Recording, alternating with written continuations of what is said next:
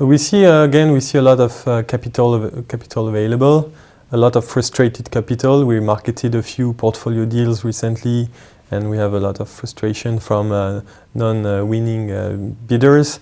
But um, unfortunately, the, the, the, supply is, is, is missing, and we don't have a lot to sell at the moment. So what we're trying to do is, is convince the, the, the, the, the lucky ones that own hotel portfolios that have acquired them, let's say, over a decade ago, to, to, to just try the market and see how much capital gain they can they can unlock from from, from deals.